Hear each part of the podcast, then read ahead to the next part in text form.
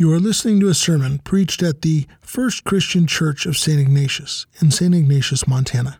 For more information, you can visit us at www.firstchristiansti.org.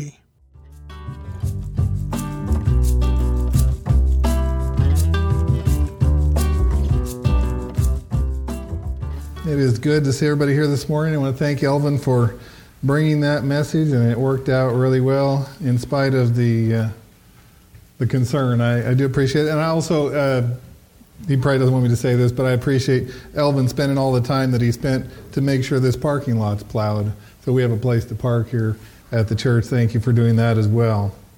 Please turn to John chapter 13. So, how many of you like fireworks? Fireworks? I like fireworks, you know, and, and firecrackers are okay, but uh, I like I like fountains, and I like the spinning, spark emitting fireworks even better. I especially like the kind that change color as they burn. And my favorite fireworks are the aerials, you know, the ones that shoot way up in the air and explode into the brilliant globe of colored spark trails. You know, like like these. Right? Yeah, aren't those pretty? Okay? Or, or these. Ooh, yeah, yeah. Yeah, yeah. And, or even these. Yeah, yeah. Why does it do that to us, right? We see that and it's just like, oh, that's that we like that. Aren't those pretty? Now, have you ever wondered how did they get all those different colors? Now, maybe all of you know this, or at least maybe many of you know this, but if there's anybody here that doesn't know this, the color of the sparks from the firework is determined by the chemicals that are packed inside it. When the firework explodes, it sets the chemicals on fire, and different chemicals burn with different colored flames, like this. Now, what those are, and you see those here the, uh, the SR for strontium and barium and lithium and sodium and copper and calcium, all different elements from the periodic table. And they all burn with different colors. You take I'll talk about that in a minute. Uh, in fact, the, the colors produced by the burning of pure elements are so distinctive that those colors can be used to identify the elements involved if you don't know what they are. And I'm not just talking about fireworks now, I'm talking about like this. You can take each uh, kind of element that's listed here, and if you take a small amount, small sample, and burn it in the flame, it will produce a unique color. When I took chemistry, about 36 years ago now. Yeah, yeah. Um, one of the things we had to do was we had to take the sample of an unknown element and identify it. And we looked at all the characteristics, but the color of the flame that the element produced when it was burned was often the characteristic that told us for sure what the element was. Now, what really makes one element different from another is its atomic structure. What really makes one element different from another, specifically, is how many protons are in the nucleus. But the problem with using that to identify an element is that you can't see the protons in the nucleus. They're there, and that makes it what it is, but you can't see it. And so it's great to say barium has 56 protons in its nucleus, but that doesn't help much if you can't, you know, if you need to identify a chemical, an unknown chemical, you need something that you can see. And, and knowing that it has that many protons uh, doesn't do you much good because you can't count them. What's the next question, right? Why am I telling you all this? Well, so the question might come up so, what makes someone a Christian? You might say, well, faith in Christ, coupled with repentance and confession of that faith Baptism, these are the things that make a person a Christian. You might say that having the Holy Spirit living within you is what makes you a Christian. And I think all those things are true. But unless I was there to hear your confession of faith, or unless I was there to see your baptism, all of those things are things that by themselves I can't see in you. Now, you may be quick to point out that there are indeed visible signs uh, of whether a person has faith or whether the Holy Spirit lives in someone, and I would agree with that. In fact, that is the central point of John chapter 13, in which Jesus gives us a defining characteristic for all those who would be called his followers. In this chapter, we see how that defining characteristic is a reflection of Jesus' own character. And we will look at one way Jesus taught the expression of this characteristic to his disciple, as well as what one alternative to this characteristic might look like. Today's message is called By This All Men Will Know. We're in John chapter 13. Let's start with verse 1. Now, before the feast of the Passover, Jesus, knowing that his hour had come, that he would depart out of this world to the Father, having loved his own who were in the world, he loved them to the end.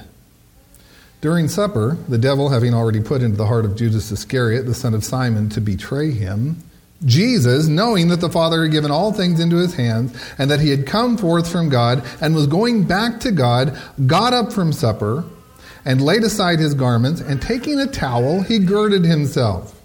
Then he poured water into the basin and began to wash the disciples' feet and to wipe them with the towel with which he was girded. So he came to Simon Peter. He said to him, Lord, do you wash my feet? Jesus answered and said to him, What I do you do not realize now, but you will understand hereafter. Peter said to him, Never shall you wash my feet. Jesus answered him, If I do not wash you, you have no part with me. Simon Peter said to him, Lord, then wash not only my feet, but also my hands and my head.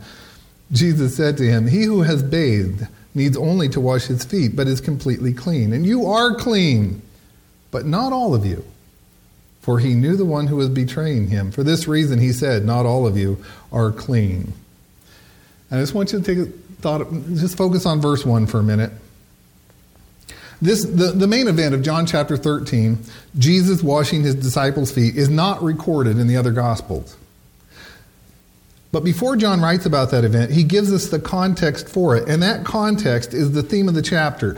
Jesus washing the disciples' feet is often held up as an example of service or as an example of humility, and it is both of those things. But in verse 1, John characterizes this humble act of Jesus with a different word. And that word is love. Jesus knew what was coming. He knew that he would be crucified and that he would be buried in the tomb and that he would rise from the dead. And he knew that he would then ascend back into heaven. With those things in mind, because he loved his disciples and he wanted to give them an example of love, humility, and service that they would always remember, he did this thing We've got the graphic there with the sandals and the, the basin and the towel. Love is the theme of this chapter, and love is the defining characteristic of Jesus' followers. And you'll see that, I hope, as being central to this entire thing. In verse 2, John introduces a, key, a, a second key element to this account the contrast that exists between Jesus and Judas Iscariot Clear back in John 6 70, Jesus described Judas as a devil, and twice in this chapter, John connects Judas to Satan. In chapter 12, John related that Judas was a thief, pilfering from the money box of the disciples, and now Judas' greed has motivated him to betray Jesus for 30 pieces of silver. In sharp contrast to this selfish person, Jesus selflessly humbles himself in service and love to the disciples.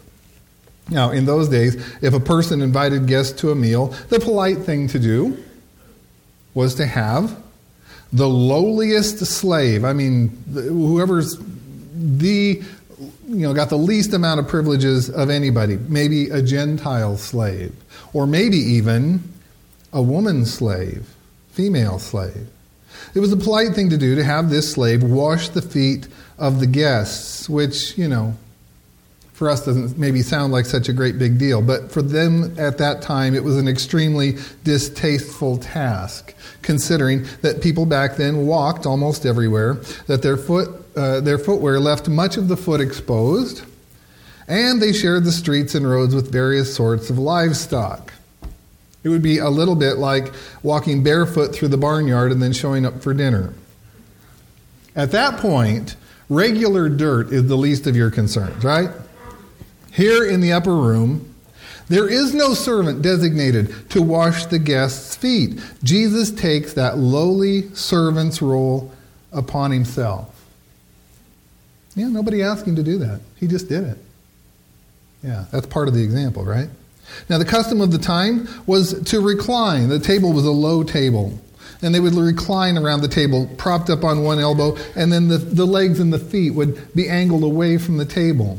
And so people would be inserted in angle wise that way, you know, one next to another. And we'll see that come into play a little bit later in this account. But this would have left the feet of the disciples out there away from the table, accessible for Jesus to wash. It was a dirty, disgusting job. And Jesus did not have to do it. But Jesus loved his disciples, and he wanted to show them what love looked like. Now, Peter, Peter objected to Jesus washing his feet, probably thinking that Jesus shouldn't be washing any of the disciples' feet. I think Peter, I don't know, as I, as I, as I see Peter, the way I understand him, he looks at himself as having to out disciple the rest of them. Does that make sense? Okay, Peter, you know, got it's like a competition. I got to be a you know the super disciple compared to the rest of them. And so even if the other disciples didn't say anything, Peter was determined to, you know, hold that higher standard in, in comparison to the rest of them. Of course, when P- Jesus informs Peter that unless he washes Peter's feet, Peter would have no part in him at all, Peter immediately goes to the opposite extreme. Well, don't stop there, Lord. You know, my head, my hands, uh, you know, everything. Peter needed to learn and, and still going to take him a while to figure this out. He needed to learn that Jesus never needed correcting. Okay? You don't have to say, not so fast, Jesus. I think it ought to be this. No, you never have to say that. Peter's role, as our role is, was to accept Jesus' direction and obey it, whatever it might be.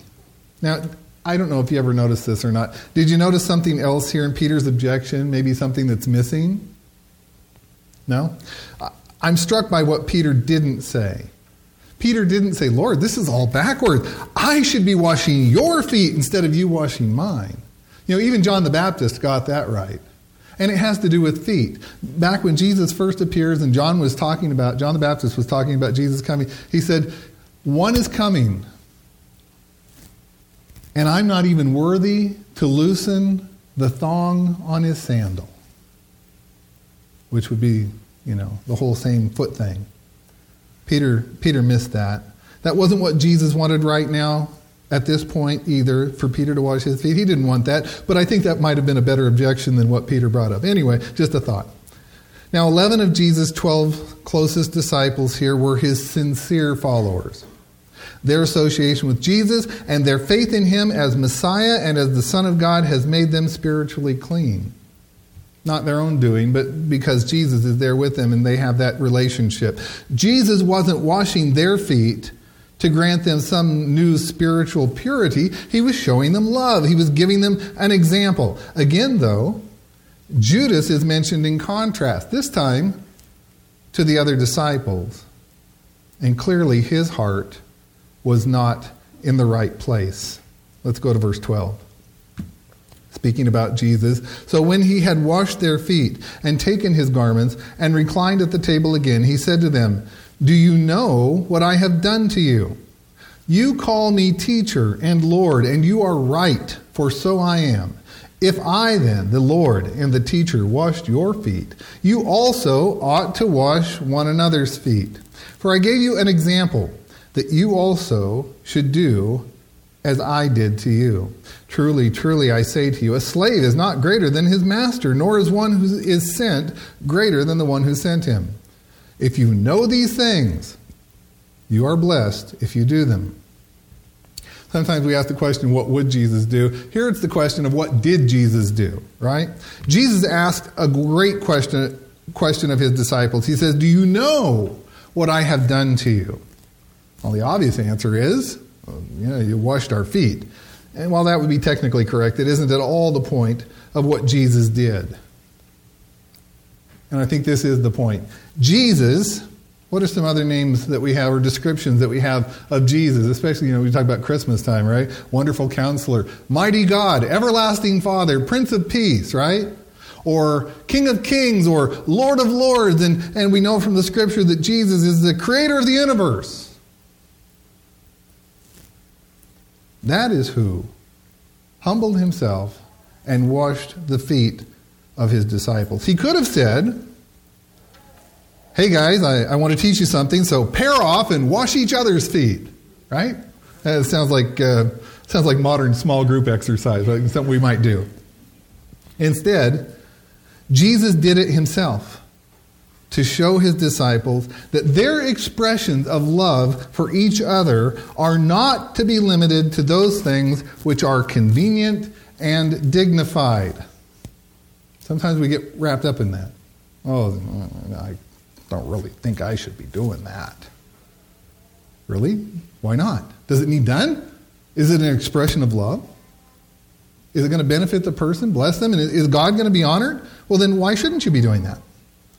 If Jesus can do something as menial and detestable as washing feet to demonstrate love for others, is there anything so lowly that we can't do it for each other? Some churches practice ritual foot washing based on this passage. And I'm not going to say that's wrong, though it can certainly be a, a bit difficult logistically certain clothing choices just don't lend themselves to this, okay? But I don't really think that's the point of Jesus' instruction. This, this is not so much about literal foot washing as it is about being eager to show love for our brothers and sisters in Christ in whatever way we can, no matter what that might be, without regard for, wait a minute, but I'm too good to do. No, you're not. And neither am I. Neither am I. See, this means we need to know our place Think about some of the discussions the disciples had with each other. If you go back and you read Matthew chapter 20, Luke chapter 9, Luke chapter 22, Mark chapter 9, Mark chapter 10, you see some of the times that the disciples were concerned with who's going to be the greatest in Jesus' kingdom. Well, they should have known the answer to that right away. Who's the greatest in Jesus' kingdom? Jesus is the greatest in Jesus' kingdom, right? Just like the slave is not greater than his master, Jesus' disciples are not greater than he is. So, what would make any of us think that we are exempt from these kinds of acts of service when Jesus himself set the example for us? Instead, we need to recognize how blessed we are when we follow Jesus' example. First off, and I'm just speaking from personal experience here, okay? But first off, I'm blessed when I serve in this way because I know it pleases Jesus and I really want to please Jesus, okay? I really do. That's what happens when you love somebody like that. You want to please them.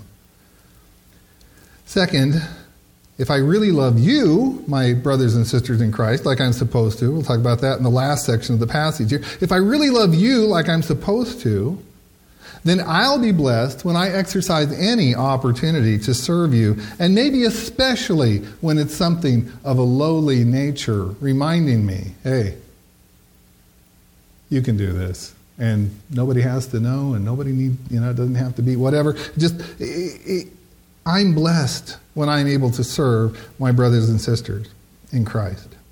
And the third thing, when I'm focused on the needs of others, and this is a great thing, okay? When I'm focused on the needs of others, I will escape the misery that comes from being focused on myself. And you will too. We are, really are blessed when we understand and put into practice what Jesus did when he washed his disciples' feet. Go on to verse 18. Jesus, speaking about them being clean, um, Let's see here. Let me just go back for a second. He says, uh, Jesus speaking about them uh, following his example and being blessed when they do these things. Verse 18, he says, I do not speak of all of you. I know the ones I have chosen, but it, it is that the scripture may be fulfilled. He who eats my bread has lifted up his heel against me. From now on, I'm telling you before it comes to pass, so that when it does occur, you may believe that I am he.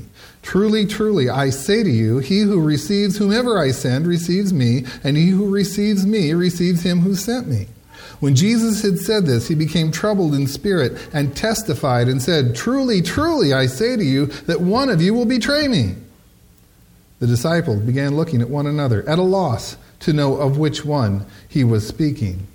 There was reclining on Jesus' bosom one of his disciples, whom Jesus loved. So Simon Peter gestured to him and said to him, Tell us who it is of whom he is speaking. He, leaning back thus on Jesus' bosom, said to him, Lord, who is it? That Jesus then answered, That is the one for whom I shall dip the morsel and give it to him. So when he had dipped the morsel, he took it, he took and gave it to Judas, the son of Simon Iscariot. After the morsel, Satan then entered into him. Therefore, Jesus said to him, What you do, do quickly. Now, no one of those reclining at the table knew for what purpose he had said this to him. For some were supposing, because Judas had the money box, that Jesus was saying to him, Buy the things we have need of for the feast, or else that he should give something to the poor. So after receiving the morsel, he went out immediately, and it was night. Now, all the disciples knew of the plot by the Jewish leaders to kill Jesus, but I'm sure they never dreamed, at least 11 of them didn't, they never dreamed that one of their own group would be involved in that plot. Jesus quotes from Psalm 41 9 saying that his betrayal by one close to him was a fulfillment of that scripture.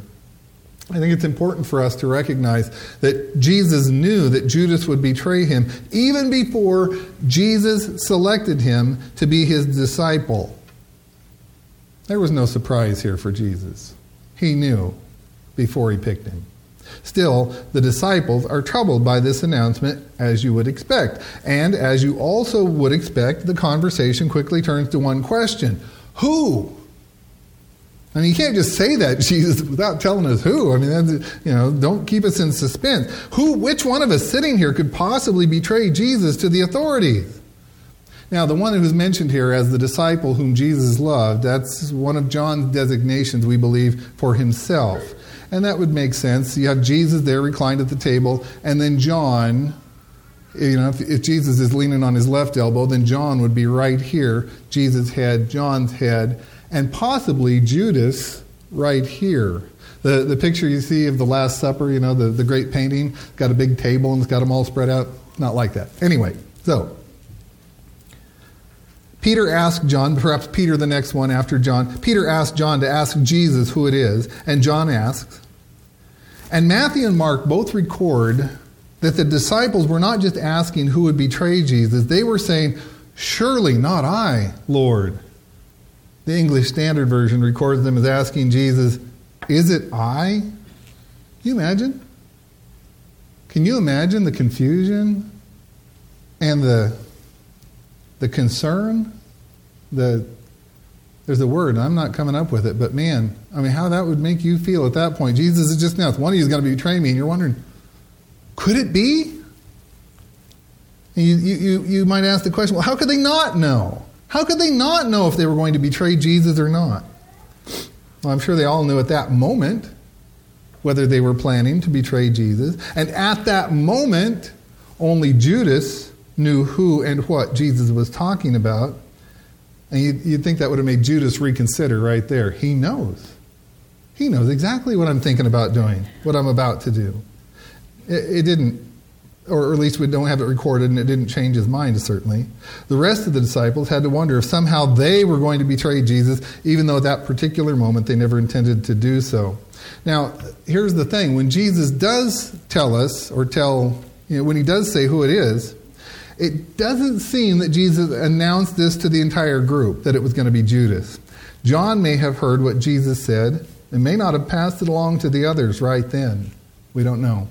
They all heard Jesus tell Judas to do what he was going to do and do it quickly, but they didn't know what Jesus was referring to. The next thing they knew, Judas had gotten up and left. John says that after Jesus handed Judas the morsel of food, Satan entered Judas' heart. And that might sound like some sort of overriding control. Well, Judas wouldn't really have done this on his own. Satan somehow managed to overpower him and, and take control and make him do it when he didn't really want to. No, that's, that's not it. And that's not how Satan works. Satan entered his heart because Judas let him. Satan entered his heart because that's where Judas was going anyway. So this statement does not absolve Judas of the choice that he made to betray Jesus. In fact, it underscores his responsibility. Judas had one last opportunity to repent and to confess that he was going to betray Jesus, but then to say, But I just can't do it. Instead, with Jesus looking right at him, I think, handing him the morsel, Judas made the choice to go through with his betrayal. And I think there's another thought here that's just more than a little ironic. Judas walked out of the upper room on his way to betray Jesus, Satan filling his heart, on feet that Jesus himself had washed just a few moments before as an expression of love.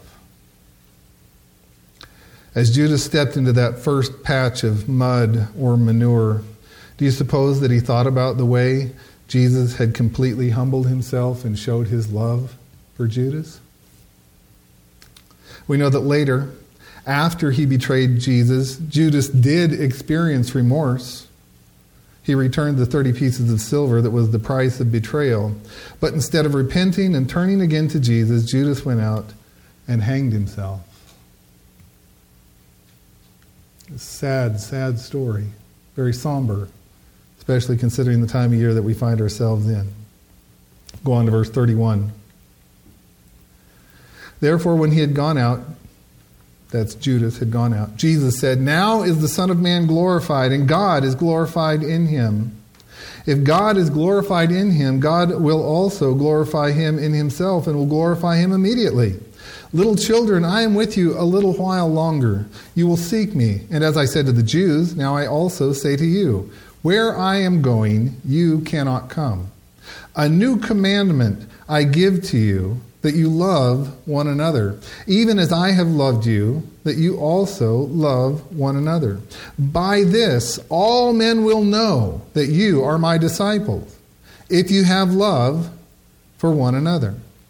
Simon Peter said to him, Lord, where are you going? Jesus answered, Where I go, you cannot follow me now, but you will follow later.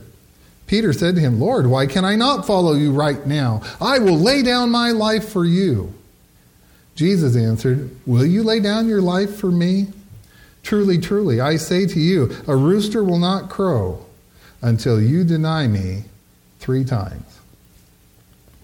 Jesus consistently refers to his impending crucifixion as his being glorified. Not the way we tend to look at that, but that's the way he looked at it. Last week we mentioned that he died so we could live, so that when we are made alive in Christ because of his death on the cross, he is glorified. He is also glorified in his death because he fulfills the will of God the Father. He said that over and over. I only do what the Father tells me to do. Jesus went to the cross. What does that mean? The Father told him to go to the cross. We're approaching Christmas here, but we are reminded again that Jesus' birth was a prelude to the real reason he came to earth. He came to die, and he's glorified in his death because he fulfills his purpose in coming to earth. And John, I appreciated your communion meditation as well. Thank you. In verse 34, Jesus says he's giving the disciples a new commandment. A new commandment I give to you the command to love one another. And you might look at that and say, well, how is that a new commandment? Didn't Leviticus 19:18 already specify that they were to love their neighbors as themselves? And in Matthew 22, 39, didn't Jesus himself already say that loving your neighbor as yourself was the second greatest commandment? Yes, and yes. So, how is this command by Jesus to love one another new or even different? I think it's different in at least three ways. There's probably more, but you know me. Anyway, at least three ways. First of all, loving your neighbor, like Leviticus um, 1918 talks about. Loving your neighbor as yourself is a one way event. You see that? A one way event. Your neighbor may or may not reciprocate, and it doesn't matter. You don't have to have the expectation that he will. In fact, you shouldn't have the expectation that he will. It's not that kind of not that kind of uh, relationship. In this new commandment though that Jesus gave, as Christians we are to love one another. What do you see about that? Right? That means the love is going in both directions. And if I am a Christian and you are my brother or sister in Christ, I have every reason to expect reciprocity. I love you, and I expect you to love me, like Jesus said to do here. And you have the right to expect that as well. The second way this new command is different is that it is aimed at people who mutually claim faith in Christ and who are his followers. There is a shared relationship that strengthens that bond and therefore strengthens that love. In fact, the love that we have for each other as Christians is supposed to be even uh, uh, deeper and more multifaceted than just the love that we are to have for our neighbor. Okay? And the, as the parable of the Good Samaritan illustrated, the love shown to a neighbor is often shown in spite of there being no common relationship.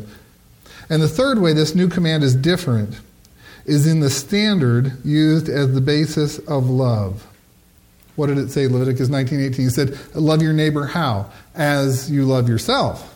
Right? Loving your neighbor as yourself uses you as the standard. In whatever manner you love yourself, love others the same way. But Jesus raises the bar with this new commandment by saying, Even as I have loved you, that you also love one another. Now, I'm not the standard anymore. Now, Jesus is the standard of the love we are to have for our brothers and sisters in Christ. And when Jesus said that, I don't think he was referring just to the love that he expressed when he washed the disciples' feet, though that was certainly part of it. I think he referred also to all the ways he had loved his disciples throughout his ministry up to this point, and perhaps especially to the love he was about to express for them in his crucifixion. And I know I'm spending a lot of time on this one point, but that's because this is the pivotal point of the chapter, perhaps even of Jesus' entire teaching about what it means to be his disciple. Verse 35 is the verse from which I took the title of today's message. It contains what Jack Cottrell calls the distinguishing mark of the church family. What is it? That we love one another like Jesus loves us. Another commentator calls it the hallmark of the Christian community. As Christians, when we love one another the way Christ loves each one of us, then all people will know that we are true followers of Jesus. And that raises a question we probably don't want raised. So, what happens when we Christians don't love one another the way Christ loves us? What does the world conclude about our discipleship then? For some reason, human beings are not naturally drawn to something that we call delayed gratification, right? In the food realm, we have instant oatmeal, minute rice, and microwave popcorn.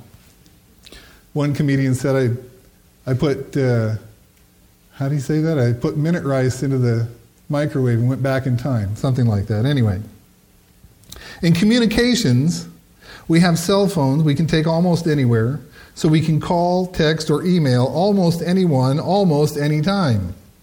And in the financial realm, and uh, if you want to tie this message into Christmas, here's the place to do it. In the financial realm, we have bank loans, credit cards, store credit, and overnight shipping so we can purchase almost anything we want and have it right now or tomorrow at the latest.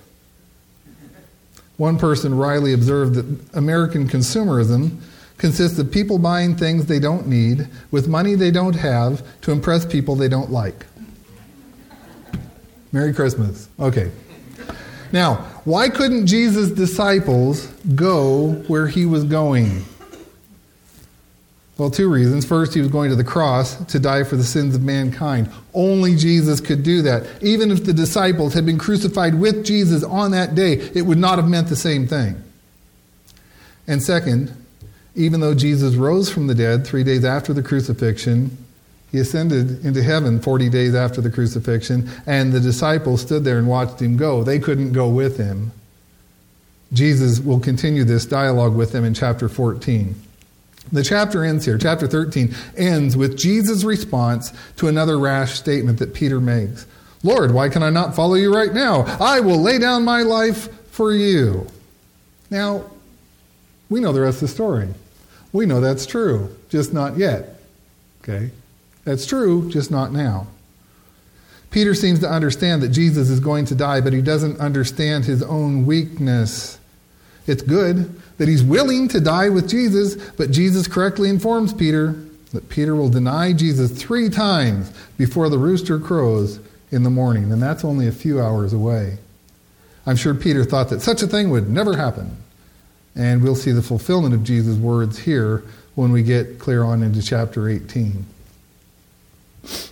Now, there's a question that has been quoted so often by so many different people in so many different ways that it has become cliche, even trite, okay? But I'm going to quote it again because, in light of John chapter 13, it is a question that needs to be asked. You may be way ahead of me here, but here it is. If you were put on trial for being a Christian, would there be enough evidence to convict you? You've heard that before. But I don't know if you've heard that and thought about it in conjunction with what Jesus was teaching here. As far as this chapter is concerned, the answer to that question depends on two things. The first one is obvious. You have to actually already be a follower of Jesus, or else you're not going to have the accusation made in the first place. The second thing, though, again, relative to John chapter 13, is do you love your brothers and sisters in Christ the same way Christ loves you? Because if you do, that kind of love will be visible. People will know that you are a true follower of Jesus, meaning that yes, there would be enough evidence to convict you of being a Christian. And if you don't know whether there would be enough evidence to convict you, ask your fellow Christians. See what they say. If they don't know either, or if they say no, then you ought to seriously assess the way you love other Christians and assess the why you love other Christians and assess how you're showing that you love other Christians. And as far as why goes, as Christians, do we love one another because we believe that it will somehow benefit us? Or do we love one another because we feel obligated, perhaps even doing so resentfully at times? Or do we love one another because it proclaims to the world, I am a follower of Jesus Christ? Do we, want, do we love one another because we love Jesus and because Jesus first loved us? I hope so. The love that you have for other Christians is the way that everyone else knows you really are one. When we started the message today, I talked about the way you can identify an element by the color of the flame it produces when it burns. The message today has been all about being able to identify Christians by the kind of love that we have for each other. But what if you're not a Christian yet? Where does that leave you? Well, for now, anyway, it leaves you with a different color of flame, so to speak.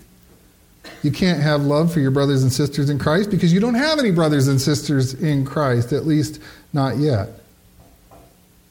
But you do know now what is the distinguishing mark of the church family. And you'll know what kind of love Jesus had for his own disciples, as well as what kind of love you will need to have for other Christians if you do choose to follow Christ. And I hope you do. Here's the hard part, depending on how you look at it. I know that there isn't a Christian in this church building or in any other church building or in the entire world or in any time. There's not a Christian anywhere who has perfectly demonstrated this kind of love 100% of the time in his or her Christian life. I know that. You know that too. And so, if you want to look at Christians and point out ways that they haven't loved each other as Christ loved them, you'll always be able to find some example of that deficiency. It's there. If that's what you want, if you want a reason to say, oh no, but see, that person didn't in this instance and right there, they haven't done this, and so I don't have to. If you want to find that and try to use it as an excuse, it's out there. But I urge you to be honest if you're if you know people here at all, I urge you to be honest and to look around even this relatively small group and ask yourself can I really tell that some or many of these people love Jesus so much that they love other Christians the way Jesus loves them? I guarantee you that the answer is yes. You can tell and again, I would say that many of the people here are true followers of Jesus by the way that they love each other. And that's a testimony, and that's supposed to make a difference in your life. If you have seen the love of Christ put on display in the lives of Christians here, then know that you can have that kind of love and receive that kind of love in that relationship as well if you enter into it. And that, of course, is in addition to the salvation, the forgiveness of sin, and the eternal life that Jesus promises when you become his true follower. And so, if you have decided to follow Jesus today, then please come forward as we stand and sing our invitation song.